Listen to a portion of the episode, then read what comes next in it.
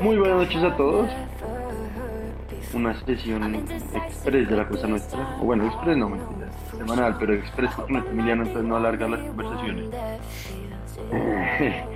Eh, los hosts de largo alcance, como digo.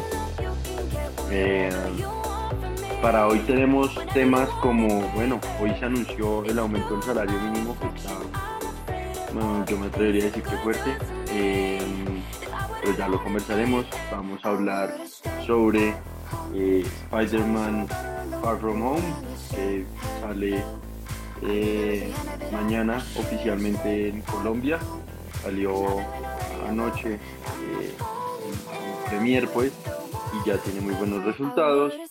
Eh, y hablemos de un par de idiotas de la semana. entonces, pues, ¿qué? ¿Salario mínimo como para comenzar por los serio? Sí, o sea, una de las cosas que yo iba a decir era como que ahora todos somos millonarios, que era una de las bodas que decía mi, mi padre, por lo cual él, está de acuerdo, siempre tira el chiste malo de que él está de acuerdo con la, con la de tres pesos, que es quitarle tres pesos al, al, peso, pues precisamente que un millón sean mil pesos, porque él dice que todo, que todo el mundo se, todo el mundo deja que él no está de acuerdo porque todo el mundo deja de ser millonario y ahora al parecer todo el que gane más allá del salario mínimo va a ser millonario porque el salario mínimo creo que queda un poquito, pero no mucho por encima del millón de pesos, ¿no? Y pues el, el incremento porcentual, que es lo que ha venido Duque patrocinando, es, es bastante alto, es como del 10%, más o menos.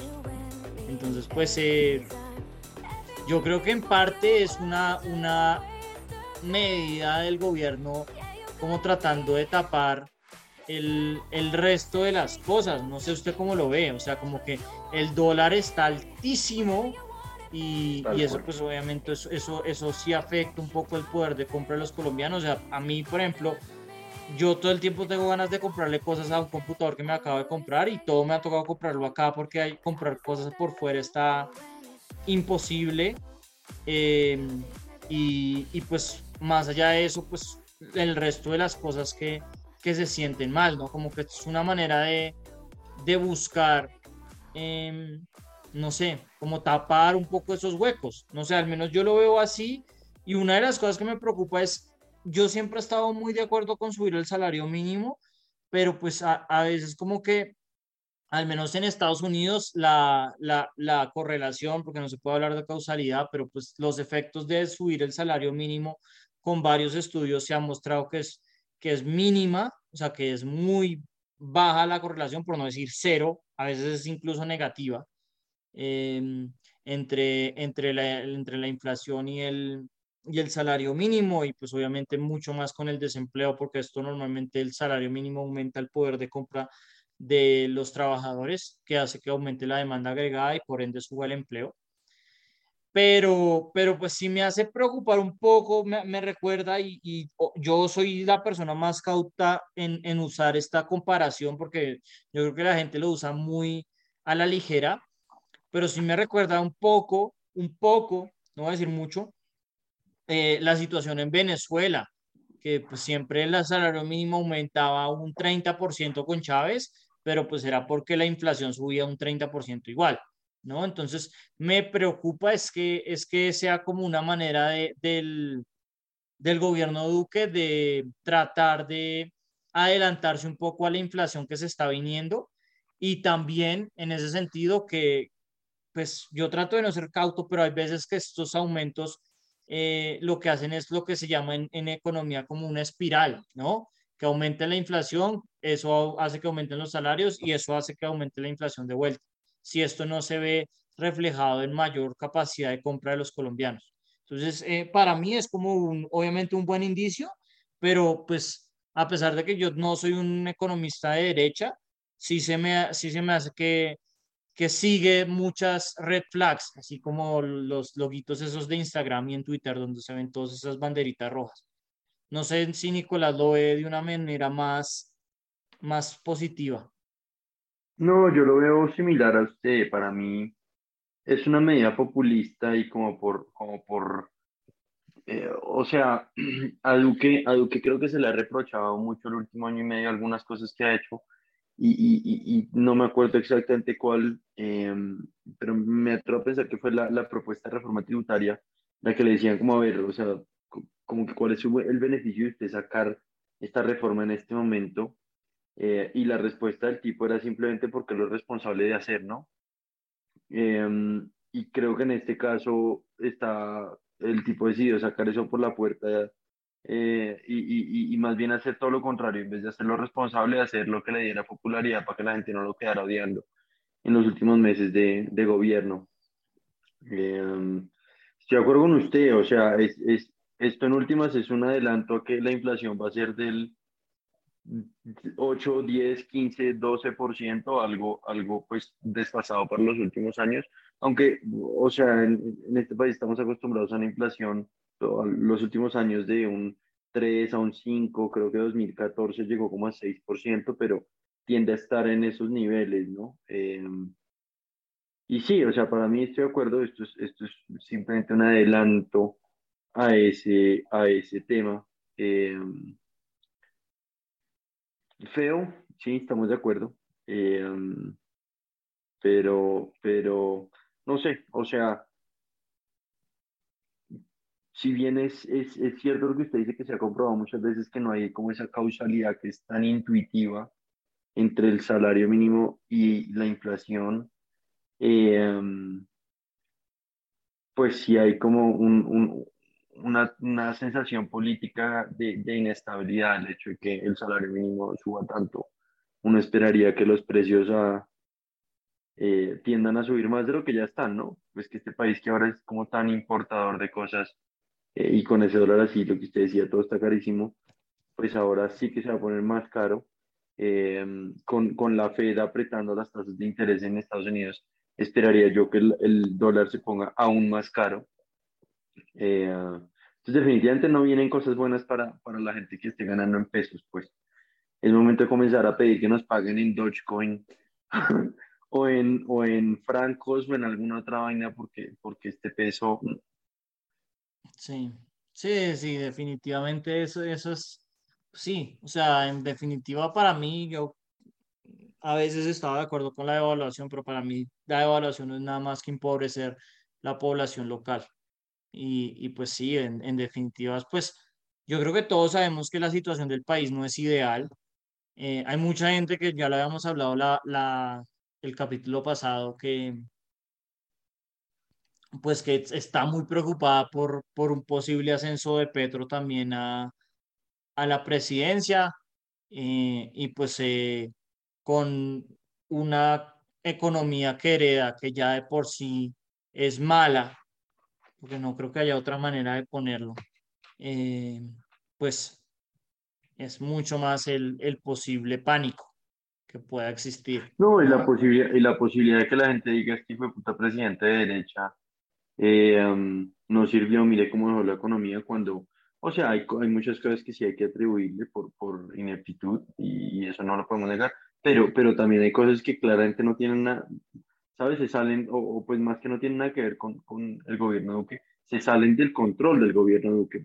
Usted puede poner la máquina a, a recoger billetes o a imprimir billetes y, que de hecho no es, no es su actividad eh, como gobierno, pero lo puede poner a hacer, pero si, si, en Estados Unidos está la inflación así eh, y la FED respaldando eso, pues no hay nada que hacer desde acá, no, no hay motor económico en este país que, que, que pelee contra eso, pues. Eh, no, y, y, pues en definitiva A mí sí no me sorprendería que ganara Petro. Yo espero ser capaz de irme del país antes de que eso pase. Yo sí le tengo miedo y, y, no miedo por, por los cambios que significa Petro a nivel como social, no por, em, no por como ese miedo derechista de que Petro es lo peor y, y, de que es comunismo, sino por simplemente el hecho que, que él lo ha dicho y lo ha negado y lo ha, ha dicho, como, como que se ha patraciado varias veces, pero lo ha dicho y es él quiere hacer una constituyente. Para mí eso es el mayor peligro. Eh, pues simplemente no estoy de acuerdo. Entonces, yo no sé. ¿Usted, usted cómo ve eso? Yo, la verdad, a, a mí se me hace que yo también estoy de acuerdo que la, que la constituyente probablemente traería más daños que, que lo que traería beneficios. Es decir, para mí, de las mejores cosas que tiene Colombia es la constitución. Y es claro que para mí el, el problema de Colombia no es la constitución. Es precisamente que la constitución es más un proyecto, un deseo que nunca se ha cumplido. ¿no? Pero de las constituciones, yo creo que la colombiana es de las mejores que yo conozco. O sea, no creo que sea un problema de constitución y yo estoy de acuerdo. O sea, cada vez que me hablan de constituyente, me, me preocupa es precisamente que, que sectores como el uribismo em, logren eh, reformular la, la, la constitución de una manera más mala, que no permita, por ejemplo, lo que ha permitido, yo sé que a ustedes no les gusta el activismo judicial, pero yo creo que el activismo judicial ha tratado de aminorar las cosas y lo ha logrado de alguna manera. Eh, pero... Usted, usted, ve la preocupación de la constituyente por un marco muy diferente al mío, aunque estoy de acuerdo con ese particular que acaba de decir. Para mí sería preocupante que, que un tipo como Petro vuelva a, a instituir poder de, de política monetaria en el gobierno, por ejemplo. Eso me parecería gravísimo. A, a, mí, la verdad, o sea, y ahí es cuando es la diferencia. Es usted, capaz de hacer. Para mí es claro que lo, lo que me han demostrado últimos, los últimos años es que lo que importa en verdad es la política fiscal, la política monetaria es muy inefectiva y creo que la mayoría de, de los economistas están dando cuenta de eso, pero y, y, la independencia del Banco Central no me preocupa tampoco mucho. Y, eh, nunca, me ha, nunca me ha preocupado, la verdad. Eh, pero pero sí, o sea, a mí lo que me preocupa es el otro lado, el hecho de que la constitución eh, colombiana es muy progresista en el área de, de, reconocer derechos humanos y que eso ha llevado a la corte y a ciertas cosas a, pues a tratar de imponerlos y que el, es, lados como el de Uribe busquen es acabar eso. Yo creo que por eso es que digo que las, la, la, la constitución colombiana es de las más progresistas del mundo. El problema es que pues la constitución no se aplica eh, como la mayoría de las leyes en el país. Lo que no es culpa de la ley de garantías que los eh, políticos sean tan ladrones. De hecho, ayuda a que no sean tan ladrones como podrían serlo en potencialidad. Por eso la gente está en desacuerdo con eso.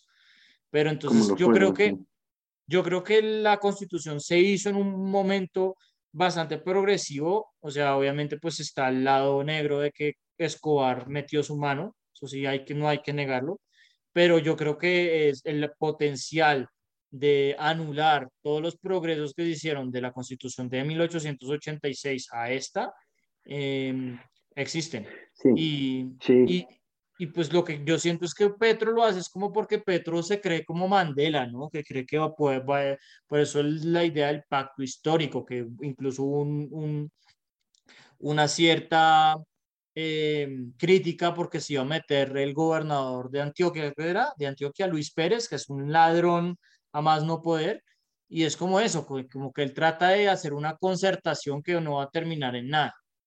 Eh, pero uh -huh. sí, yo, yo estoy de acuerdo con que la constituyente eh, pues sería un desastre, pero lo que yo creo que sería más un desastre es lo que le termina pasando a la mayoría de los gobiernos de izquierda, y yo sé que la mayoría de la gente culpa a los gobiernos de izquierda, yo soy de los que obviamente no culpo, pero pues obviamente sí tienen algo de responsabilidad y es el sabotaje económico, o sea, las sanciones que le pueden aplicar los gringos eh, y sobre todo, pues sí, el sabotaje económico interno de, de la mayoría de, los, de las eh, empresas que nunca han tenido cierto tipo de controles y que si Petro se pone a controlarlas, pues lo van a sabotear, que fue un poco no voy a echarle to toda, toda la culpa a esos ampones de mierda, pero fue un poco lo que pasó en, en la situación de basuras en Bogotá, que Petro llevaba eh, pues casi 10 años diciendo, y pues yo lo sé porque mi mamá trabajaba con ese man, pues de hecho es amigo todavía de ese man,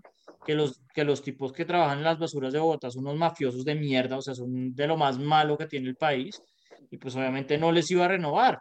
Y pues los tipos en parte el, el, caos que ocurrió en Bogotá esos cinco días sí, fue culpa de Petro, pero hay una gran parte también del sabotaje de estos tipos que literalmente botaban la basura en la calle para que se viera más feo, que los últimos dos días no dejaron las basuras en, en, el, en el refugio, ¿cómo se llama? Doña Juana, pues que no dejaron las cosas en, en donde tenían que dejarlas. Y yo creo que ese es un microcosmo de lo que va a pasar en el país. A Petro no lo van a dejar gobernar, no lo van a dejar pasar nada, que fue lo que pasó también en Bogotá, y lo van a sabotear a más no poder. Entonces yo, a pesar de que, mm, o sea, a mí no me gustan las ideas de Petro, pero a pesar, así fueran buenas las ideas de Petro, que yo no creo que lo sean, el, el país va a colapsar por el sabotaje que le van a hacer. Entonces, eh, yo no creo que haya, que Petro tenga ni chance de ser un buen presidente. Entonces, a eso es lo que a mí más me preocupa. Más que, o sea, digamos que, digamos que en Estados Unidos la preocupación era que a Biden no lo dejaran hacer suficiente. Eh, y acá es que el tipo, pues, o mejor dicho, allá, allá, no, al revés, allá en últimas dicen, bueno, Biden podrá ser muy socialista, lo que sea, pero, pero, pero tiene un, un Senado difícil y pues no lo van a dejar hacer la mitad lo que quiere, entonces, pues el país sigue como está, o, digamos, no va a haber mucho cambio, mientras que acá es la falta de acción va a empeorar significativamente, ya solo con ver las calles se da cuenta uno eh, lo que significa la falta de acción en este país, ¿no? Sí, ¿no? Y, y, pues, o sea, obviamente no estoy, no estoy con, en nada de acuerdo en cómo usted lo ofreció, pero está bien, o sea, no, no me parece que sea el punto por pelear. Y es que, pues, a Biden para mí, obviamente es cero, cero, cero, cero de, de, izquierda, ni siquiera, o sea, Biden es de lo más de derecha del mundo, o sea, en cualquier otro país, probablemente sin contar Colombia y, eh, bueno, Israel también, sin contar Colombia, Israel, bueno, y Ucrania, donde literalmente gobiernan los nazis, y eh, Hungría, bueno, básicamente donde gobiernan los nazis, que, eh, Estados Unidos y Colombia Israel. En el resto de los países él sería una persona de, extrema derecha, pero pues el, el caso es que en, en el caso de, de, Biden, pues él tiene control del, del Senado y de la Cámara de Representantes. Los que lo bloquean a Biden son precisamente los senadores más moderados, si se les puede llamar moderados. Los tipos también son ultraderechistas, que son que Cinema y Manchin, eh, pero pues son los propios senadores demócratas los que le están saboteando la agenda legislativa, porque él tiene la, mayoría en, los dos, en las dos cámaras y también pues obviamente los demócratas poseen la presidencia. En el caso de Petro eso no va a ocurrir sea, en el caso de Petro va a pasar más o menos lo que pasó en el Consejo de Bogotá, donde Petro tenía como el 30% de los votos. Obviamente no podía pasar nada, no podía pasar el POT, no podía pasar ninguna de las cosas. Lo único que podía pasar era como por decreto cosas que él podía hacer. Y yo creo que eso va a ser igual en, en el caso de que él llegase a estar en la presidencia. Yo no veo como eh, la, el pacto histórico, Fuerza Ciudadana y demás eh, amangualados ahí de Petro vayan a lograr una mayoría en el Congreso. No creo que estén ni cerca. No creo que vayan a pasar una mierda. Eh, y por el otro lado, sí pienso que va a haber mucha gente que por mostrar eh, malos resultados de Petro lo van a sabotear. Entonces, eh, yo estoy preocupado más por eso, porque yo no veo como un gobierno de Petro no sea un absoluto desastre económico para el país. No sé, a mí me, eh, ah, bueno, y la frase que, que, usted rechazó no era frase mía, pues estaba como pensando en, en, en obviamente, los mensajes de, de, gente más conservadora en Estados Unidos, de mis tíos que se la pasan viendo Fox News. Eh, pero, pero, ¿qué? Pero, no sé, a mí me parece, eh, me parece preocupante por lado y lado lo que usted dice, que no lo van a dejar hacer nada y, y para el otro lado que, que, lo que venga a proponer sea un cambio demasiado drástico. En últimas, mejor malo conocido que hijo de puta por conocer, creo que es como el, la frase insignia en este país en muchos sentidos, ¿no? Sí, en, en eso yo no estoy de acuerdo, pero, pero pues eh, yo creo que es una diferencia de perspectivas. Para mí, eh, Colombia está tan jodida que cualquier persona que intente algo distinto, yo creo que es, es, válido. Y eso es lo que yo le valgo a Petro, a pesar de que yo antes era petrista, ahora me parece que lo que el tipo propone es una pendejada. pero pues a mí se me hace que al menos lo que yo le doy a Petro es que está tratando de construir una alternativa a un Estado que es mafioso, o sea, no hay otra manera de llamar. Entonces, eh, mm. pues yo sí soy como decía Franklin Delano Roosevelt, o sea, no hay que tenerle miedo, a lo único que hay que temerle es al miedo mismo. Intenten algo, o sea, como intenten algo. Cuando uno está en el fondo, pues uno cambia el equipo como de lugar. Y para mí esa es la percepción distinta, que usted de pronto no ve a Colombia tan jodida como lo veo yo. Em, pero yo creo que ese es un, un buen, una buen momento ahora que estamos hablando de, de Petro para, para hablar de nuestro primer idiota, que es el, el tipo este de Panaca. Yo ni siquiera he, he visto el video. Em, pero usted sí sabe de lo que estoy hablando, ¿no? No.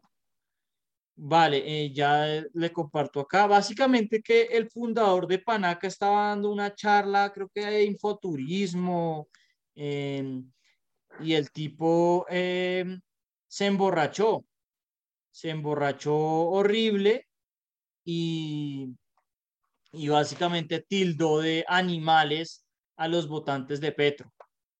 Eso es como lo que... Em, digamos, salió, a, salió famoso en, la, en la prensa.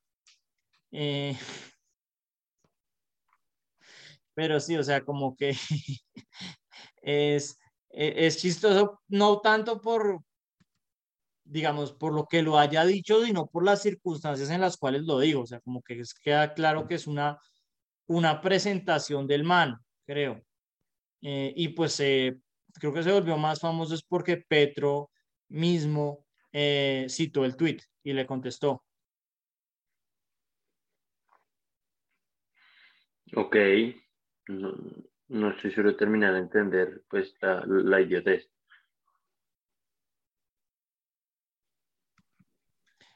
O sea, es, yo no sé cómo, cómo explicarlo más, más claro. O sea, es un tipo que está emborrachado y en un evento público como director del parque este de Panaca salió a decirle a estos 8 millones de personas animales.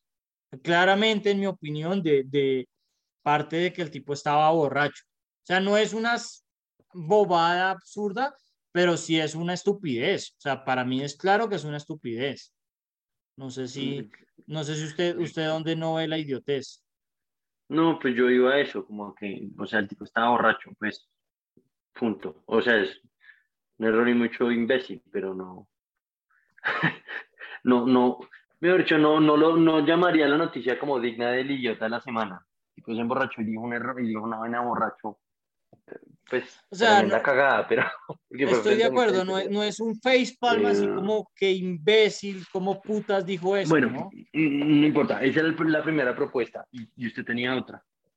Eh, bueno, la segunda es mucho más, mucho menos idiota, pero es algo que quería comentar porque fue como el gran tema de las redes sociales el, eh, en Estados Unidos y pues por, por consiguiente fue tendencia mundial en Twitter, que es eh, Throat Goat, o sea, el, el, la mejor de todos los tiempos y Throat es pues eh, como es, la, el, el, cuello, ¿no?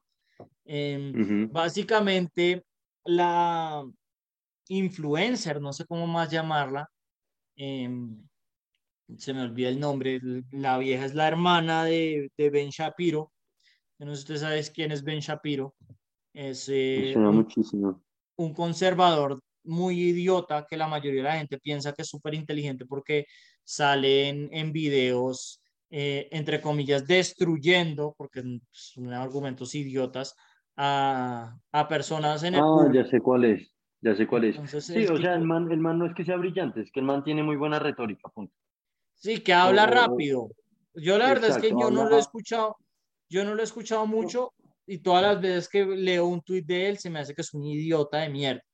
Pero pues... No, sí, eh, ya sé cuál es. El tipo, el, tipo, el tipo más que brillante es que tiene como una habilidad, o sea, brillante e inteligente, es que es brillante con las palabras, pero una como agilidad mental para encontrar un argumento tonto o, digamos un supuesto tonto en, en, en, los comentarios de las personas. Pero yo no diría que es que es un tipo pues eh, astro, crack, o sea, este tipo lejos de ser el próximo eh, Stephen Hawking, pues, o algo por el estilo. No, pues es conservador, ya a partir de ahí es como lo máximo que uno puede ser inteligente es ser un idiota. Pero más allá de eso, la hermana eh, sacó, salió en Twitter em, comparando dos, dos imágenes, ¿no? Entonces, una era Madonna a los 63 años y la otra era Nancy Reagan con la foto de toda la familia, como una familia muy, muy típico conservadora, de, y diciendo como, pues que la vida era de las elecciones, ¿no? Madonna en esa foto se veía como, eh, pues bastante acabada de alguna manera, como, como viviendo todavía esa vida de, de lujo, de excesos, y pues Nancy en la otra se veía mucho más limpia, ¿no? Entonces era como diciendo como, vean esta vieja que lo hizo bien y a esta otra que, que es una sucia, de alguna manera. Y, y lo que pasó fue que una persona que le replicó al, al que respondió al tweet, eh, le mostró a la vieja que de hecho, de acuerdo al, al, al biógrafo oficial de Nancy Reagan, eh, la vieja era conocida en Hollywood por dar muy buenas mamadas, no hay otra manera de decirlo. Por eso el throat goat, por eso es que es la mejor de todos los tiempos dando head, dando blowjob. Sí, blowjob. No, hay otra manera de decirlo. Y entonces, entonces como que el, eh, en Twitter explotó por ese tweet de la conservadora, la, la hermana de Ben Shapiro, eh, que pues no se me hace la cosa más, más idiota del mundo, ¿no?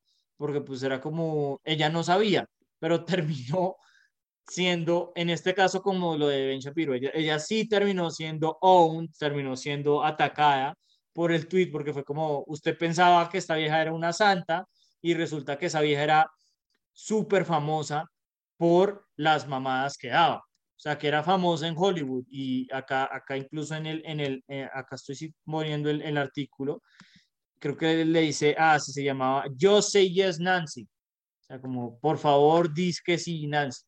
Mucha gente le iba a buscar para que diera mamadas en, en pues en Hollywood, cuando antes de que se casara con Ronald Reagan. Entonces, pues, eh, más allá de que no es una soberana idiotez, se me hizo chévere compartir eh, el artículo, porque pues fue como un gran tema en Estados Unidos. Eh, y no sé usted qué, qué opina de, todo esto. Pues no, eventual, o sea, siempre va,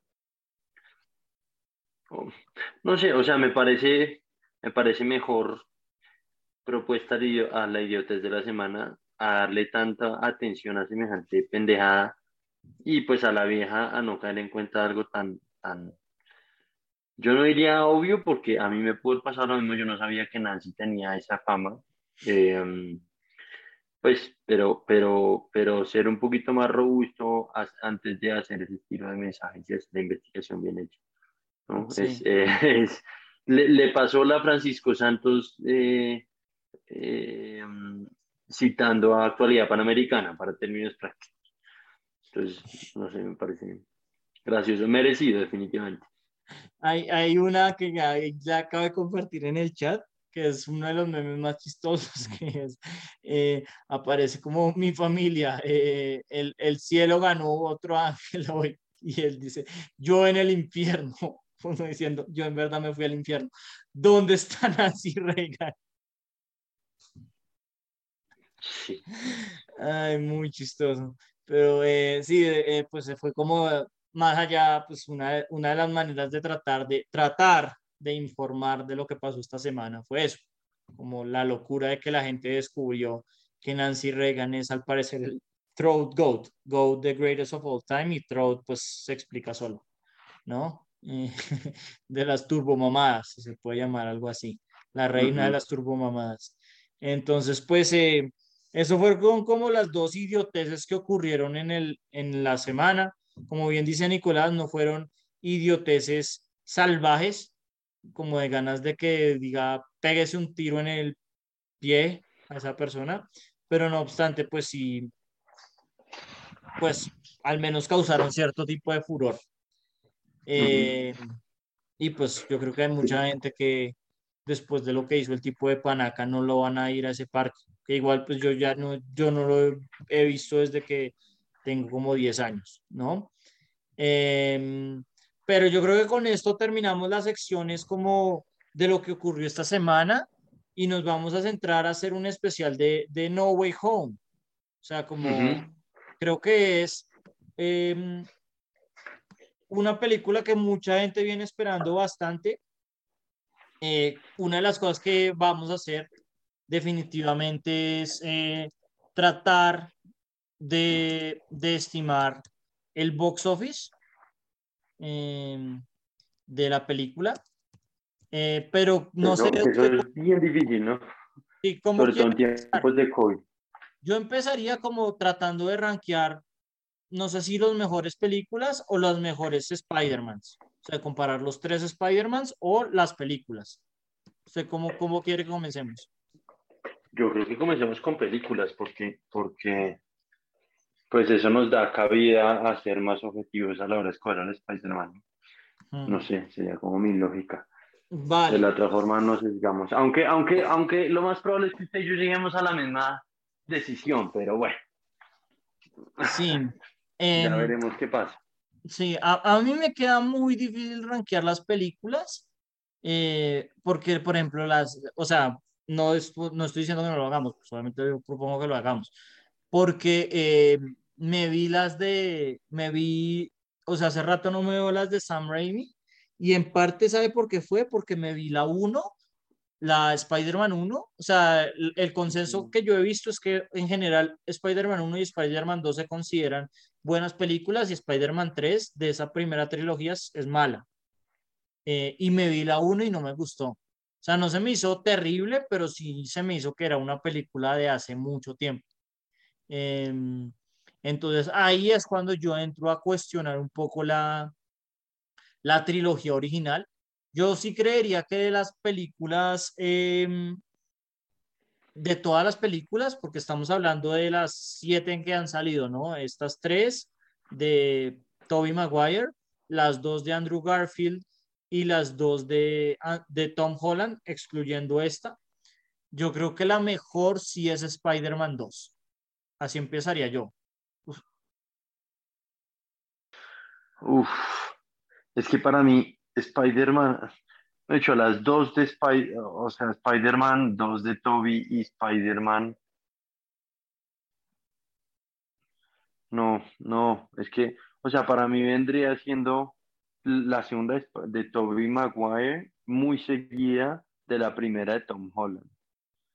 De la primera. Em, sí, particularmente creo que hicieron un muy buen trabajo con la primera. La primera es la de, la de... La de... Vulture. Vulture, sí, que es Michael Keaton, se, me había olvidado el, nombre. Sí, yo creería que es la 2, porque tiene muy buenos villanos y pues eso es gran parte de, la gran expectativa de esta película, es que vuelven, ¿no? O sea, lo que es Doctor Rock, y creo que el, el de Arenita, ¿el de Arenita también aparece en esta o es en la siguiente? El de Arenita como en esta. O sea, Sandman aparece en la, en la 3 o en la 2. Creo que aparece en la 3, ¿no? En, en la 3, ajá. Ok, pero a mí no se me hace que fuera tan malo también. Eh, pero, pero sí, yo creo que yo, para mí, como yo la arranquearía sería, y, y, y pues estaría bueno hacer los tiers y todo, pero yo creo que las buenas son Spider-Man 2, para mí va primero Spider-Man 2, Después va eh, la de eh, Far From Home, es decir, la segunda de Tom Holland. Uf, y le gustó más Mysterio, ok. Sí, a mí me gustó más la de Mysterio. Después iría, creo que está muy parejo, pero yo creo que eh, yo creo que iría con Spider-Man, la original, y después la primera de Tom Holland. Para mí esas son las cuatro películas buenas que hay. Mm, no, yo ahí tengo que estar en desacuerdo. A mí como prim, o sea, para mí la, o bueno, está parecido, pero no. Eh, o sea, la 1 y la 2 estoy de acuerdo, eh, pero la, no, mentiras, o sea, la 1 estoy de acuerdo, la 2 estoy de acuerdo con que es de Tom Holland, pero pues lo cambio porque para mí eh, me gustó más Vulture. me, me, gustó más Vulture, me pareció mejor, no remake, pero, pero sí, pues algo nuevo sin ser nuevo. Y curiosamente, a mí la, la, o, sea, seguiría eh, la segunda de Holland, pero mm. la cuatro, yo me atrevo a pensar que prefiero el Lizard de Andrew em, Garfield. O sea, para mí es claro que la quinta sería la de Andrew Garfield, obviamente la primera de Andrew Garfield. Estoy pensando que ahí dentro del top 4 debería entrar Andrew Garfield. Sí, porque es que la primera de Spider-Man uno, o sea, es, e, e, es, divertida, pero, pero es divertida para niños de 15 años, no es divertida para una audiencia un poquito más madura, creo yo. Y, y, y, lo que usted dice es cierto, no, no ha tenido una buena vejez, es como ver Friends hoy en día, que es terriblemente homófobo, terriblemente machista, terriblemente, eh, pues o sea, hay muchas cosas que si uno lo ve como con ese ojo crítico, 20 años más adelante, no ha viajado para nada bien la serie. Sí, em, sí, sí, definitivamente. Que le pasa a Spider-Man 1. Yo, yo por la razón por la cual pongo Spider-Man 1 por encima de la primera de Holland, a mí la primera de Holland no se me hace gran cosa, la verdad, porque lo bueno de la segunda, en mi opinión, es que además de, lidiar con el blip y todas estas cosas, em, se nota un envejecimiento muy grande del personaje, o sea, como que el character development del, de, de Spider-Man es muy, muy grande. En, en la 1 se puede, se puede arguir que también pasa eso, pero yo no lo noto tan así. Eh, a mí se me hace que es una, cosa mucho más microcosmo, mucho más similar a Ant-Man. Y es por eso que como que los stakes no los veo tan grandes, como que es el tipo en una fiesta. Eh, ok, sí, usted lo ve más por, por, por lo que el personaje le implica y por los stakes yo lo veo más por el villano y por como esa enemistad y esa emoción que me generó, puta, le ganaron al villano, que estrés el villano, que, ¿sabe? Y ahí Pero yo, yo, tampoco, yo tampoco me quedé muy convencido también del, de, de, Michael Keaton. Es decir, a mí sí se, también se me hizo que, que si bien el villano no es gran cosa, eh, Jake Gyllenhaal lo hizo mejor también. Uy, yo tengo que estar en un alto desacuerdo. Para mí, de las mejores escenas de toda la saga, de todo el Infinity Saga, es Michael Keaton en el carro amenazando a Peter. Y, o, o, pues cuando se da cuenta que Peter es Spider-Man. Mm. Sí, no, a, mí la verdad no, me conectó. Y también esa parte de que se conocen porque la, la negrita esa es como la, la hija. Mm, o sea, se me hizo muy parecido a esas historias de griegas de mierda.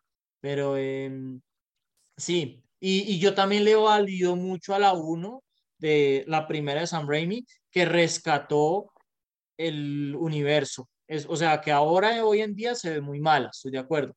Pero hay que recordar que el Batman este de, de, de Schwarzenegger, de Poison Ivy, de Clooney, se había tirado el género. Es decir, esto lo que hizo fue en efecto reconstruir, sembrar. O sea, no existe No Way Home sin esta película. Y yo creo que en ese sentido, como en establecer los cimientos, a pesar de que la película no es muy buena, yo sí le, yo sí le cedo mucho a eso. Entonces, eh, como que introducir el Duende Verde, la historia de que eh, se muere Uncle Ben, que ya se ha vuelto repetitiva, pero todas esas cosas parten de esa película. Por eso para mí es, es así, o sea, creo que las cinco, o sea, para mí cuatro son buenas, que son la, repito mi ranking, la Spider-Man, la segunda de Raimi, la segunda de, o la segunda de Maguire, la segunda de Holland, la primera de Maguire, la, segunda, eh, la primera de Holland y después en aceptable, o sea, no es que sea mala, pero no se me hace gran cosa, es la de primera de Andrew Garfield. Esas son, yo creo que todos los que hemos visto esas películas piensan que esas son las películas buenas de Spider-Man, ¿no? Sí, o sea, las ponemos en distinto orden, pero como nos estamos dando cuenta. Sí, eh, mejor dicho, definitivamente la 3 de Maguire y la, y la 2 de Garfield son patéticas. Eh, fueron grandes decepciones. Entonces, pues obviamente esas no las debemos contar, creo. Eh, pero sí, creo que desde, desde distintas perspectivas puede, puede considerarse una mejor que la otra. Ahora, podríamos hacer un sistema de puntos para, para rankearla como mejor una que otra, pero, pero eh, sorprendentemente para usted la mejor trilogía o la mejor serie de los tres actores, como estoy incluyendo que es la de la de Maguire, para mí me atrevo a pensar que es eh, la de Holland. No, o sea, porque pues es que es que no hemos hablado de las dos malas, ¿no? O sea, la más mala de todas, yo creo que eh, sin lugar a dudas es la de Garfield. Em, sí, yo pensé que iba a decir la de Maguire y y ya iba a pelear. Pero Spider-Man 3 es también muy mala. Y, eh, en, o sea, las partes con Venom son horrorosas todas. Eh, las partes con eh, Osborn, con el Duende Verde, con esas vainas también se me hacen terribles. O sea, Spider-Man 3 es una película muy mala. Entonces yo creo que para que Holland no haga la mejor trilogía de Spider-Man, no Way Home tiene que ser una película mala. Y no, no, o sea, yo no, yo no le tengo tantas expectativas como la mayoría de la gente, pero yo sí siento que va a ser una buena película. Entonces yo creo que por consistencia, Holland y por, pues obviamente por las que no son de Spider-Man, ¿cierto? Pues lo que ha hecho él en, eh, en Infinity War, en Civil War, en las demás películas, pues yo sí pienso que pues es claro que la mejor saga si es de lejos la de Holland, ¿no? O sea, yo creo que los dos estamos de acuerdo en eso. Em, pero... Pues, o sea, usted solo lo dice por, porque, básicamente porque Spider-Man 3 es pésima. O sea, y en parte porque las, o sea, la diferencia, la diferencia entre las, las de Maguire y las de Holland no las veo tan grandes. ¿Sí me va a entender? O sea, ahorita mismo si, si fuéramos a comparar uno y dos, pues lo que usted dice, para mí las Maguire le ganaba a Holland, pero, o pues las de Maguire que les ganan a las de Holland, es distinto. Eh, pero em, yo la verdad es que siento que este director, que ha sido el que ha dirigido las otras dos, es un director bastante consistente y Marvel no va a sacar un mal producto. Entonces, eh, por consistencia, ahora es cuando mañana mismo, o pues hoy que ya salió, eh, Holland ya le va a ganar a Maguire como la mejor saga de Spider-Man. Ok, habiendo dicho eso, creo que, o sea, creo que estamos de acuerdo en cierta medida, en desacuerdo en otro y no nos vamos a convencer de lo contrario. ¿Cuál es el mejor Spider-Man? Esa es la cosa interesante, porque es que es, es difícil para mí, porque yo siento que Holland lo bueno de Holland fue que lo consiguieron, o sea, yo sé que el tipo ya tiene 25 años, pero el, el tipo parecía más joven. Entonces hicieron un Spider-Man mucho más joven, de alguna manera, que, por ejemplo, Tobey Maguire, que usted lo ve en la primera y es como este tipo porque está haciendo de, de, de persona que no está ni siquiera en la universidad. ¿Qué les pasa? Em, yo pienso que el mejor Spider-Man es Andrew Garfield a mí el que más me gusta es Andrew Garfield. Uf, eh, qué putas, ¿en serio? Eso no me lo esperaba. Sí, o sea, lo que yo siento es que el tipo, eh, el contexto, o sea, él y Emma Stone hicieron muy buen papel. El resto estuvo muy mal, ¿no? O sea, yo me burlo de, de, las otras cosas, ¿no? Pero pues es claro que los villanos, o sea, por algo es que están volviendo, ¿no? Por algo es que vuelve Willem Dafoe, por algo es que vuelve Alfred Molina, eh, James Franco, a mí se me hace que no lo hace mal. Eh, en el caso de Holland, pues también ha tenido bueno, o sea, una buena historia y un buen trasfondo para complementar el personaje. Yo siento que en, el caso de la saga de Garfield, él era el que estaba eh, rescatando la serie. Estaba así, estaba, él era la serie, básicamente, y él era Spider-Man. Entonces, a mí, por eso es que digo, o sea, cuando comparo sagas, claramente Holland y Holland y, y pues Maguire le sacan mucha diferencia, pero en lo que es actuación, en, en lo que es eh, el personaje, a mí el que más me ha gustado hasta ahora es Garfield, pero eh, por eso destaco tanto la segunda de, de, de, Holland, porque siento que ahora es que el tipo ya se está volviendo un Spider-Man más, más cojonudo, voy a decirlo así.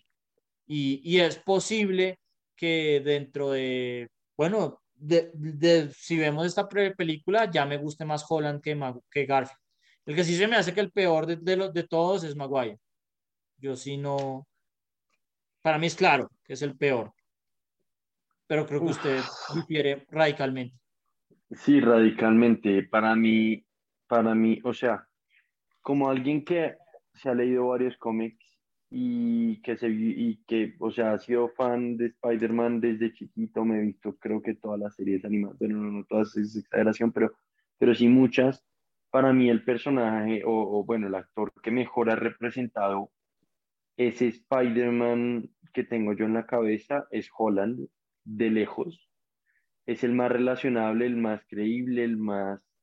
Eh, apegado como a, a, a esos dilemas de, de, pues a los que Spider-Man está sujeto como en, en, en o, o, digamos bajo los cuales fue construido eh, el personaje, pues para mí Garfield es un tartamudo, bully, wannabe, Deadpool, eh, si bien es cierto que hay un par de eh, episodios o, o, o, cómics, en fin, en donde Spider-Man tiene un poquito como de fourth wall breaking, tipo Deadpool.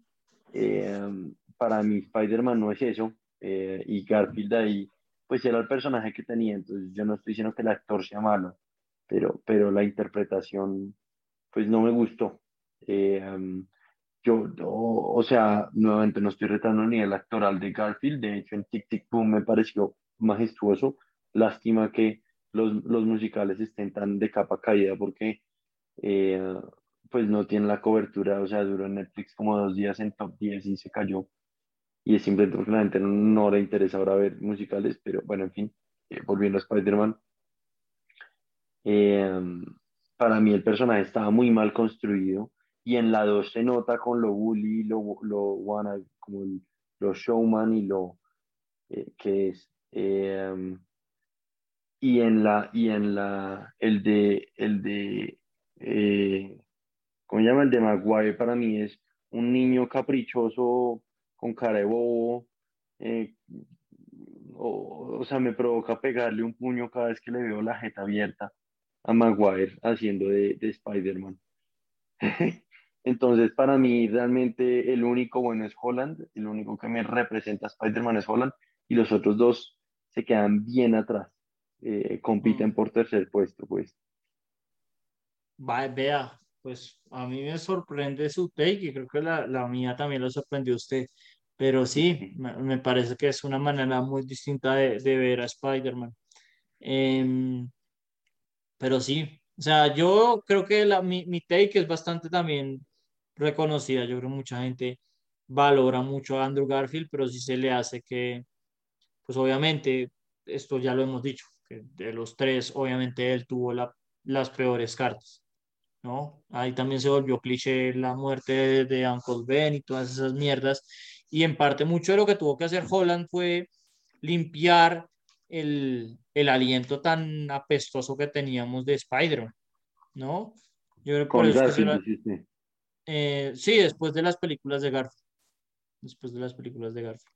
porque yo no se lo atribuyo a Garfield. O sea, para mí es claramente fue que los villanos y toda la historia estuvo muy mal hecho. Estamos de acuerdo, o sea, por eso, por eso yo reitero, Garfield no es un mal actor. Eh, lo mal fue el guion y la construcción del personaje. yo se lo atribuyo más al, no a Garfield, sino al, al, al, a los demás. Por ejemplo, por eso es que esperemos que Jamie Foxx lo haga mejor de Electro esta vez, pero pues cuando anunciaron que el tipo iba a volver, era como dudoso. Sabes que justo en estos días estuve, estuve viendo una entrevista a, a este man, a Jamie Foxx, y el man, si bien no se cagó en, la en su película, pues sí le dio duro, como diciendo, a ver, eh, o sea, esta vaina, digamos, por fin estoy pudiendo hacer algo con un sub divertido y algo un poquito más real o creíble o relacionable o, o sea, yo creo que este es un take de Electro que no va a ser el que nosotros vimos en, en la película de Garfield. Mm. No, en definitiva, eh, claro. O sea, yo creo que ahí es el mismo, el mismo Jamie Foxx. No, sí, sí, pero mi punto es el mismo Jamie Foxx no estaba muy, muy contento como con su primera interpretación. Sí, pero yo creo que eso, eso es como decir que el agua moja, ¿no? También Clooney no está contento con la interpretación y pues de Batman todos sabemos que es un desastre. También creo que es como una manera de decir, esto ahora se viene bien y yo creo que todos le creemos. En parte porque Jamie Foxx también ha, ha resurgido un poco su carrera después de esa salvajada. Em, sí, totalmente. Jamie Foxx ahora, pues a mí me parece un buen actor. Eh, en esto bueno, tampoco. No me acuerdo la verdad la última vez que lo vi, entonces no, no nos pasemos, pero, pero no es, no es actor. ¿cuáles son, ¿Cuáles son las últimas interpretaciones de Jamie Foxx que usted ha visto? Estoy, es que no me acuerdo. Sí, yo la verdad es que es que ese es el problema, por eso es que no, no digo que no nos pasemos, porque digo que no nos pasemos, porque el tipo, la verdad es que la mayoría de las películas que hace eh, últimamente han sido, no digo malas, pero no son eh, no, pero Django, Django Unchained no es Sí, pero es, pero, pero, pero es que Django fue hace 12 años ya. Django fue hace 10 años, es verdad. Eh, Soul. Hizo Soul, que Soul es buena, pero pues es vos. Eh, Mercy, pues realmente es Michael B. Jordan, Noel. Collateral es Tom Cruise. Pero pues, Collateral fue hace siglos también. Sí. Robin Hood la hizo él y hace un papel flojo. Malo. David Driver también hace un papel flojo. Regular, a mí no se me hace malo, pero regular. Sí, mm. Sleepless puro papel de policía, eso no es una cosa por lo que uno lo deba considerar. Sí, capaz que usted tiene razón, el tipo no es particularmente conocido como ser un buen actor. Viendo, viendo el repertorio, definitivamente no. Em, sí, pero... creo que me tengo que retractar, pero, pero, pero no sé, o sea, no. Bueno, sí, capaz que tiene razón. no, a mí no se me hace mal actor. Yo, no, le echaría, yo no le echaría la culpa, yo, o sea, pero me parece equivocado echar la culpa de, de Spider-Man, eh, um, o sea, de la 2 de, de Garfield a, a, este man. O sea, pienso primero En, en, Obviamente. En, en, Gallahan, Gallahan, ¿cómo es que llama el otro? El que actúa de, de Harry. Eh, sí, también ese, ese, tipo cuando hace una película yo me salgo, yo literalmente no veo películas con ese man. Es eh, demasiado mal actor, o sea. Pero, pero más allá de eso, yo creo hizo, que... Hizo la de Valerian y las 30 de Indihan. Sí, pero parece eso sí fue culpa usted suya de verse esas películas, o sea. Pero en general, en general, pues sí, o sea, no es culpa, la mayoría de las veces no es culpa del actor. El actor firma lo que le dice la gente y probablemente eso fue lo que le pasó a Fox. Eh, y lo que digo, o sea, Fox, yo digo, yo no digo que es buen actor, pero no, no se me hace mal actor. Rodeado de buenas personas, tipo Django, lo hace bien. Entonces, no, no, por lo menos no se tira las películas, que es su punto. No es culpa de Fox, pero pues sí hay un, un, una duda de que el mismo personaje viene, o sea, como que es recuerdos de Vietnam, ¿no? Un poco recuerdos de Vietnam. Por último, em, ¿dónde cree usted que va a quedar eh, o cuánta plata cree que usted va, que va a hacer? Voy a dar un, poco el ranking ¿no? En primer lugar tenemos a los tramposos de Avatar, porque Avatar hizo trampa y volvió a sacar la película, ¿no? Pero ha sacado en, en, en las 20 mil versiones que ha sacado la, la película, ha hecho 2.850 millones de dólares. Después está Endgame, que tiene 2.800, 2.797. Después está Titanic en el tercer lugar, 2.200 millones. Star Wars The Force Awakens en el cuarto con 2.070 millones. Quinto Infinity War, que es 2.050 millones, 2.048 millones. Entonces, repito, 2.850 primer lugar, 2.800 segundo lugar, 2.200 tercer lugar, 2070 cuarto lugar, 2050 quinto lugar, sexto lugar Jurassic World 1670, séptimo lugar The Lion King 1662, esta es la versión animada, no lo puedo creer, octavo lugar Avengers 1518 millones, noveno lugar Furious 7 1515 millones, eh, décimo lugar Frozen 2 1450 millones, y un décimo lugar, Age of Ultron con 1.402 millones. No, no sigo de ahí porque yo creo que los dos estamos de acuerdo que va a ser más plata que Age of Ultron. Eh, la siguiente es Black Panther. Y yo o sea, a ver, es que, es que, a ver, acá creo que hay un punto en, en, entre que los va a hacer, pero es que acuérdese que estamos comparando pre-COVID con, con COVID, ¿no? Entonces, o, o, sea, si estuviéramos pre-COVID, estoy completamente de acuerdo con usted que los va a hacer. Eh, y, y, o sea, va a ser más de 1500 eh, o de, digamos, haría o hubiera hecho más de 1500 sin ningún problema. Para, para dar un contexto, Far From, Home, Far From Home, la última hizo 1132 millones. Sí, totalmente, ¿sí ve? O sea, que hubiera hecho 1500 millones sin ningún problema, sin ningún problema. Ahora, yo a la película le atribuyo dos temas. Uno, y lo digo porque lo he hablado con varios amigos míos que no, que no son particularmente fans de Marvel ni nada como tan elaborado como usted y yo. Em, y me decían como dicho, ¿para qué? O sea, no, pues que afán ir a ver Spider-Man, esperar que salga en Netflix o en Disney Plus. Y yo decía, bueno, a ver, uno es propiedad de, de, de Sony y va a salir en Netflix. Pero más importante que eso, como que ¿por qué? Porque va a pasar esto y esto y esto y pues nada está confirmado, no se sabe si van a venir los, los otros dos Spider-Man, pero pues es más o menos obvio que sí va a pasar. Eh, y me decía, y todo el mundo me decía como, como así, yo no sabía, ahora sí está chévere, ahora sí la quiero ir a ver. Entonces, por temas de mercadeo, yo pensaría que los fans, muy fans, de hecho, la película va a ser muy bien las primeras dos semanas y luego se va a estancar, porque la gente simplemente no sabe. Yo, yo creo que, o sea, a ver, la proyección actual que vi así de reojo fue 290 millones eh, Opening Weekend. Para dar contexto, Endgame hizo, Endgame hizo 350. Infinity War ¿Cómo, hizo cómo, cómo, cómo, Eso, hablemos en, en, Opening Weekend. Le, le están, propon, le están eh, la, la proyección son 290 millones, que es más que Infinity War, que hizo 257 y menos que Endgame, que hizo 357. La otra cosa, usted lo dice, el factor COVID es uno, pero el otro factor que hablamos la semana pasada es que esta película sale en diciembre. Y más allá de Matrix, las de Kingsman, que son las que vienen el, la siguiente semana, no hay nada en enero. O sea, esta, esta película tiene muchas semanas para hacer, para hacer plata. Muchas semanas, que no va a haber eh, nada más que, que le haga competencia. Que le compita, ok. No es como, no es como las películas de Marvel de Avengers que normalmente salen, en, mayo. que todo sale en junio, todo sale en julio. Esta película tiene mucho potencial para que seguramente lo que usted dice, en Colombia las primeras dos semanas la ve la gente y se, y se sacía, pero en, en Estados Unidos, en China, la pueden ver fácilmente por dos meses, fácilmente.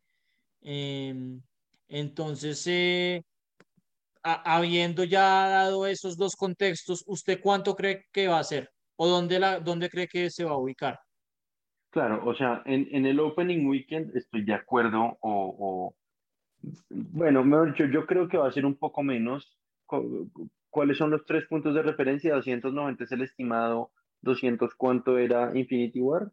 257. Yo creo que va a ser muy cercano a los 250 y le digo por qué.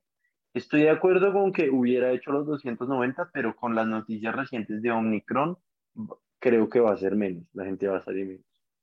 Entonces, pero, o sea, igual es muy bueno para hacer un lanzamiento COVID y de una película tan importante que hasta ahora yo no creo que haya salido una película tan importante post-COVID, ¿no? Lo más cercano vendría siendo que la Widow, no. Sí. Desde COVID. Y eso es, y eso es mucho, y eso es mucha diferencia. Exacto, es muchísima diferencia. A esta la gente de verdad quiere ir y tiene ganas de ir. Shang-Chi no movía este público, la Guido definitivamente no movía este público y no sé, creo que algún otro se me está escapando. Eh, nuevamente, yo esperaría que se saque por ahí los 250 este fin de semana.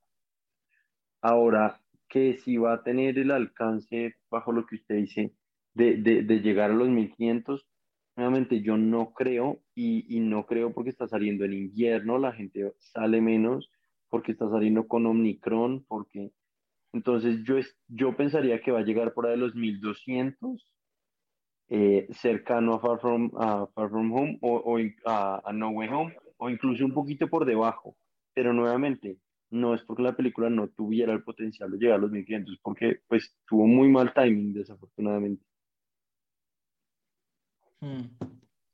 Vale. Y justo, y justo, o sea, lo vimos a comienzos de este año y lo vimos, pues, o sea, más o menos justo después de invierno o durante invierno, los contagios se suben porque la gente hace más indoor activities y pues los, los contagios se, se, se suben. Y más después de encuentros familiares para Navidad o para celebrar Reyes o bueno, fin de año, lo que sea que celebre cada familia. Yo creo que creo que está haciendo un muy buen punto y me está bajando mis expectativas, porque antes de que usted lo dijera, yo pensaba que iba a estar, yo pensaba que le iba a ganar a Force Awakens. Yo pensé que le, que le iba a ganar a Force Awakens y no pensé que le fuera a ganar al Titanic. Pero uno de los factores que usted dice es muy importante y es que hay un país que se lo está tomando muy en serio esto y es China. China mm. literalmente sí está luchando contra el COVID, no como la mayoría de los países eh, en Europa y acá en América Latina también, que están tratando de mitigarlo. Eh, y eso sí le va a dar duro al box office chino. Dado eso, yo sí creo que yo la pondría de, es que no sé. Hay, una, hay un lado mío que me dice que esto está mal, pero de pronto lo que usted dice, el COVID puede joderla muy feo. Pues yo creo que le va, yo creo que definitivamente le gana Jurassic World, pero por lo que dice, yo no creo que le gane Infinity War. Yo creo que queda de sexta y hace por ahí 1.800 millones. Sería mi predicción. Ok, o sea, usted igual le bajó significativamente. Sí, yo pensaba que iba a ser, o sea, yo les bajé como 300 millones. Yo pensaba que no le ganaba a Titanic, siempre- pero, pero sí le le ganaba Force un- Awakens. Siempre, exacto, siempre le quitó un 15%. O Sí, sí, sí, sí le quité, ¿no? Sí, sí, sí. pri- principalmente por el factor China. O sea, es que China eh, no van a dejar que se llenen los teatros y pues China ahorita mismo en box office importa muchísimo. Si no fuera, eh, si fuera normal, si China la revienta, yo sí pienso que, que la duda es si le gana a Titanic o no le gana a Titanic. Yo creo que a Endgame y Avatar sí no les gana. Pero principalmente por lo que es que es en invierno. En invierno la gente en Estados Unidos no ve nada. Entonces eh, es, pueden verse Far From Home.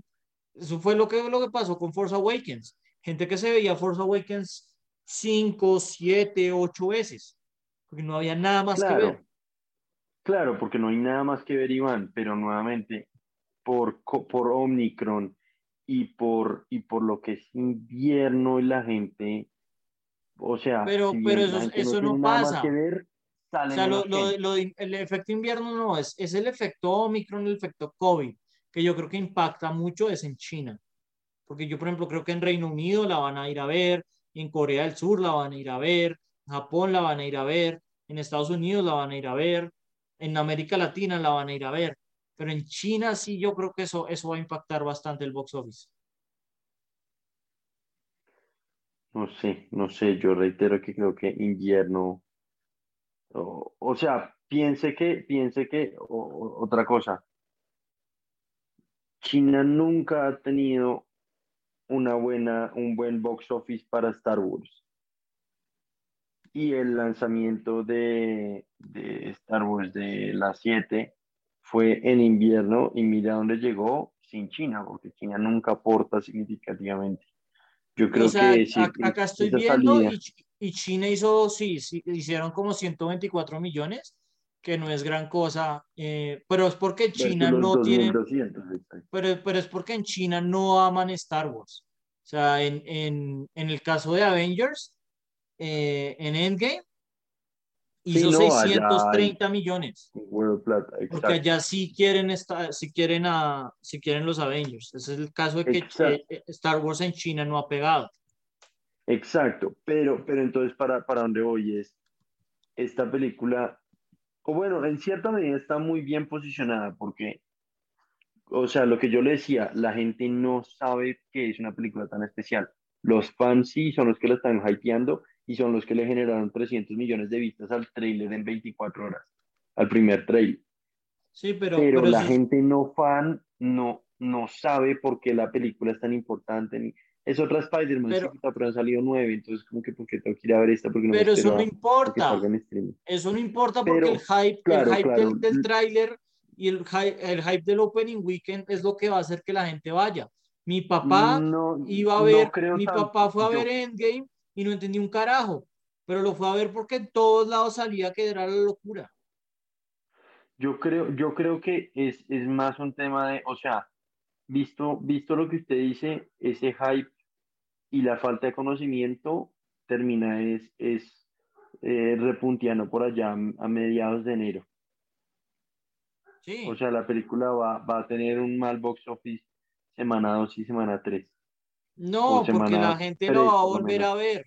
O sea, esa es la cosa. es- es- así, es como se, así es como los Avengers, así es como Star Wars hacen plata. Lo que usted dice. Al principio la ven son la gente que está hypeada, usted, yo, y por ahí por la semana 3 es que los Sebastianes eh, ven esa película. Pero, o sea, yo no veo que esto sea distinto en, en cualquier lado. Eso es- así, así ha sido Avengers, así es Star Wars, así es en todos. Que mi papá, a la, a la- eh, como usted dice, dentro de una semana, cuando el tiempo se le dé por reportar que todo el mundo está yendo a ver esa película, me va a decir, uy, todo el mundo está yendo a esa película, vamos a verla. Es, pero creo que es Mm, normal. Puede ser. Puede ser. Estoy viendo las boletas de mañana, está todo vendido. Las del sábado está todo abierto, las del viernes está todo abierto, domingo está todo abierto. Yo no sé. No sé, definitivamente necesitan un, un buen cast de influencers y de celebridades que hypeen la película para que le vaya también. Yo creo que usted está siendo muy optimista. Yo reitero que le, le estimo por ahí 1200. Creo que Omicron va a afectar muchísimo. Y, y es que es Omicron, películas y todo el mundo se va a ver con la familia y luego va a decir voy a cine. Ah, no, pero es que está Omicron por el techo. Sí, pues ahí es cuando yo pienso que Omicron es algo que hay que tener con seriedad, pero yo sí no veo que, que esto tenga un gran impacto más allá de China. Y por eso le bajé. O sea, yo si, si, si no estuviera China, y una parte mía que me dice que el estimado que estoy dando es bajo. Si no estuviera, si no impacta en China, yo sí estaba casi seguro que le gana a, a Infinity War y eh, se queda es corto de, de, pues de los dos grandes, ¿no? De Avatar y de, y de. Yo me acuerdo hace unas dos o tres semanas que yo le conté que era el tráiler más visto de la historia y usted, o sea, se le subieron las expectativas sustancialmente de ventas. Usted no pensaba que fuera a vender tanto. No, a- a- o sea, a mí lo que me, a mí lo que me ha impactado mucho es, es el hype que yo veo en todos lados, que hay mucha gente que dice, literalmente durante dos meses va a ser Spider-Man y algo más. Eh, entonces es mucho el hype, creo que usted también lo vive. Eh, yo no tanto porque me he tratado de aislar de ver cualquier tipo de cosa del, del, del- de la película, creo que el hype lo va a sentir es mañana eh, por la tarde eh, o pues de, de, hecho desde que me levante, pero, pero pues yo creo que el hype es muy brutal, hay mucha expectativa, muchas dudas de qué va a pasar. Creo que esta es la primera gran, la primera gran película de, este nueva, de esta nueva fase. O sea, es como Loki y esto han sido lo que, lo que han llevado a la locura. Lo demás ha sido, en mi opinión, mucho relleno. Entonces, pues yo creo que sí. Yo creo que. Oiga, que hablando de relleno, un pequeño paréntesis. ¿Se ha visto Hawkeye actualizado? Como que.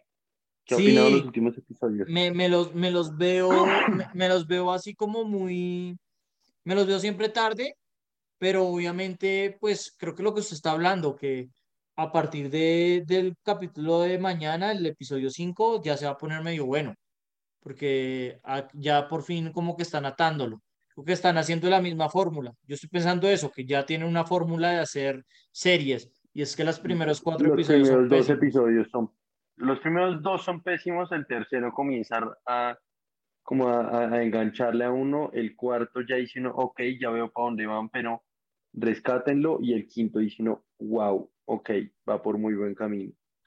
Sí, pero estoy de acuerdo, o sea, como que eh, What If sentí eso, WandaVision sentí eso, eh, la mayoría han sido un bodrio, y pues es como si hacen eso, porque no lo hacen tipo de Voice, ¿no? Que The Voice sacó los primeros cuatro episodios de una. Así uno se ve el bodrio la primera semana y, y, después ya los capítulos semanales uno al menos tiene ganas, porque yo estuve muy cerca de desistir.